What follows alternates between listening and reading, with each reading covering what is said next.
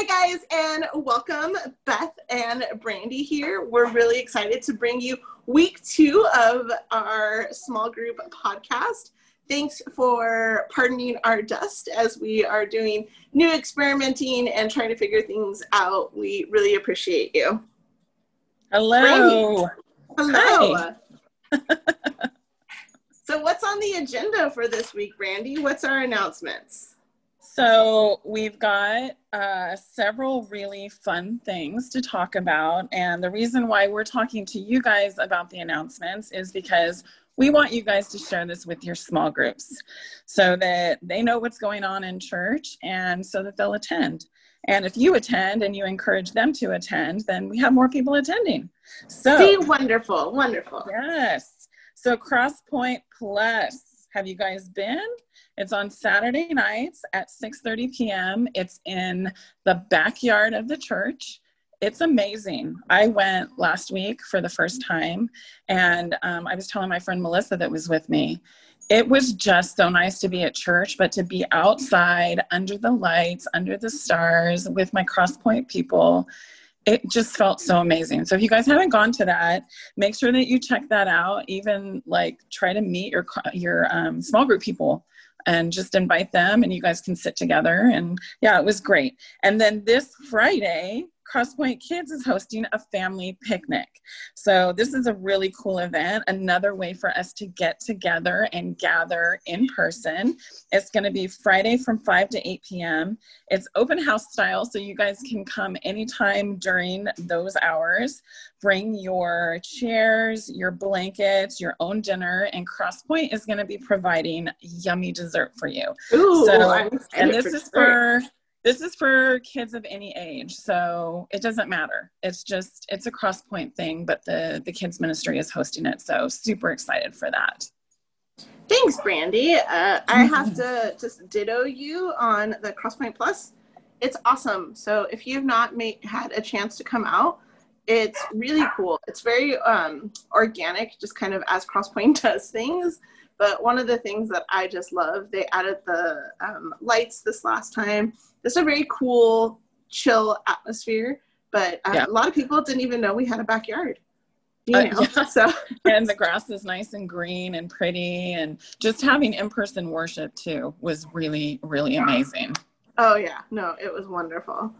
So, um, as we jump in, guys, you'll notice that the intersect is going to look a little bit different and so, one of the things that we as a coaching team are working on is we're really working on creating a thing that is um, going to be beneficial for everybody. And so, uh, it's going to look different.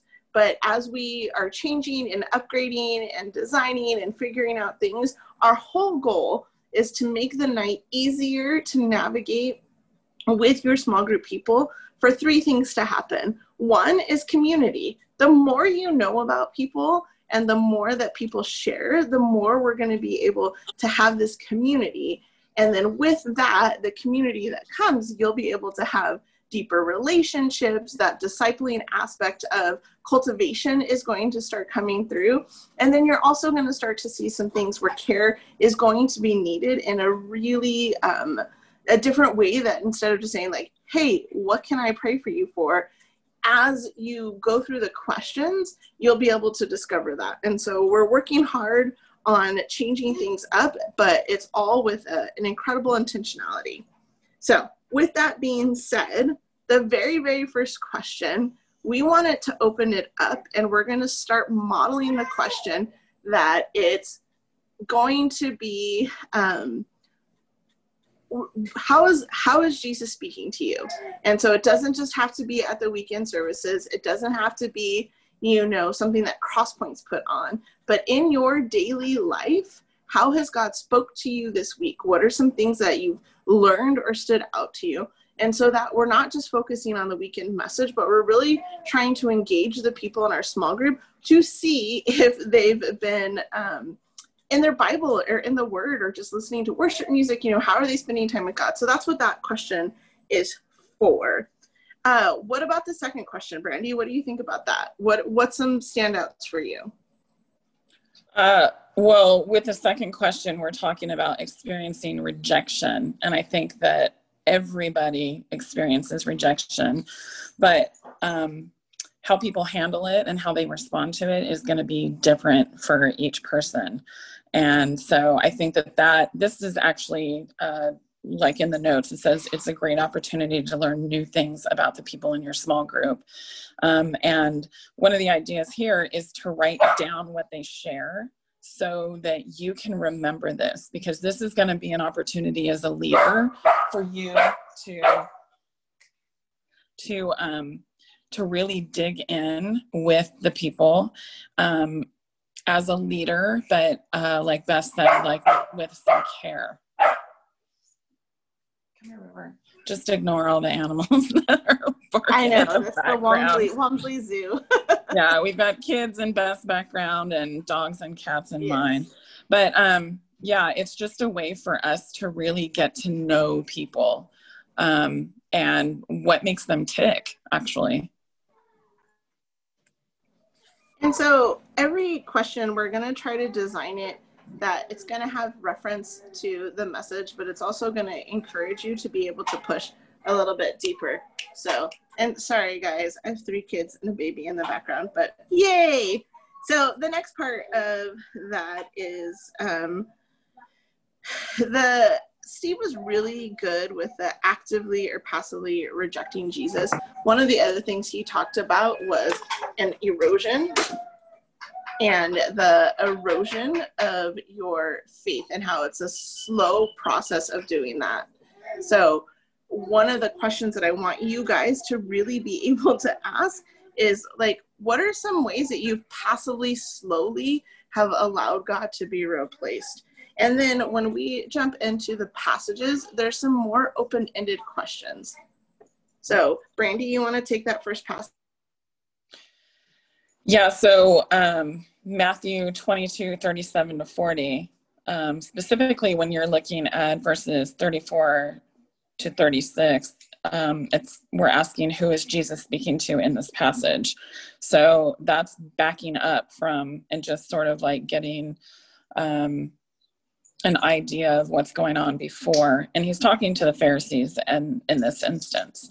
And so knowing that how does that context help us understand that jesus is teaching everyone from the brand new believer to the experts? And i know in our small group this is going to speak to several people because we have people that have been christians for a long time but we have several that are new believers. And so um, just knowing that Jesus is speaking to everybody is going to be interesting to get um, the how people are feeling the question relates to them. Um, being a, a longtime believer and then being a newer believer. Well and it's cool in there too because it's going to appeal to different people because i think it's really interesting in there of how he asked you know with your um, your heart, mind, and soul. And so, what are the differences with your heart, mind, and soul? And so, being able to really push into that, that we're all going to have different ways that we see that. And then um, John 15 is one of my favorite passages in the just in the world because it's really talking about clinging to Jesus, but there's real evidence of your clinging to Jesus. And so one of the things that we want to to show is and talk about is that how will you know Jesus is the cornerstone of your life? Well, you'll know Jesus is the cornerstone of your life if you have fruit, right? And so that's one of the things that he's talking about here is that if you're if you're clinging on, I'm the vine, you're the branches, if there's fruit, you can tell you're clinging on uh, it's gardening, kind of the end of gardening season, and you look outside and you see all of these things are dying, right? And it's because they're the sun's too hot, they're not getting enough water. And so, as our gardens are dying, it's a good representation of if we're not really investing in our walk with God, that these are some uh, uh, physical signs that uh, Christ is not the cornerstone. And so, being able to give that visual, but really push in of like, does your life have any evidence of faith? You know, and not being afraid to ask your small group that question. And then the last uh, question it really talks about one of the things that shows that you um, have Christ as the cornerstone is that you see Jesus as precious. And I've really been thinking about that a lot of like, how do you see Jesus in your life? And that's for some, it's, you know, Jehovah Jireh, he's my provider. For some, it's, you know, he is my shoulder to cry on you know and there's lots of different imagery that we can have. And so that's really what that question is about is you know one of the the ways that you'll see that jesus is a cornerstone is the way that you view him. And if you view him as precious you know i think of that of like my children. And when i look at them i see them as precious. It's such an endearing quality and so for peter to really say if you look at jesus and do you see him as precious? Do you see him as this like beautiful thing in your life? Or you know are you seeing him as a rule maker a taskmaster? Like what what do you see when you see jesus is really going to be evident of the foundation building blocks in your walk with him. So it's a it's a different intersect this week and we'll also be making changes one of the things we want from you guys is we want your feedback you know um, i've gotten great feedback and I appreciate it. Please respond. Please let us know what we can do better. What are some questions you're looking for? What are some, you know, things that you want for uh, help in and just how to accomplish things. Like we're, we, we're so excited to be able to come alongside you, but we want to make this the best experience possible. So thank you guys so much. Um, Brandy, just any last like goodbye? no, I mean, I just encourage you guys to really dig in with your people. I know it's only week two, but um, this is when we really need to start. Can you get him, please? Start digging in and um, getting to know your people and ignoring my dog that's barking in the background. River Thank said you. goodbye. Yeah. Thank you guys. We're so excited and we can't wait to hear from you. We'll talk to you guys later. Bye. Bye.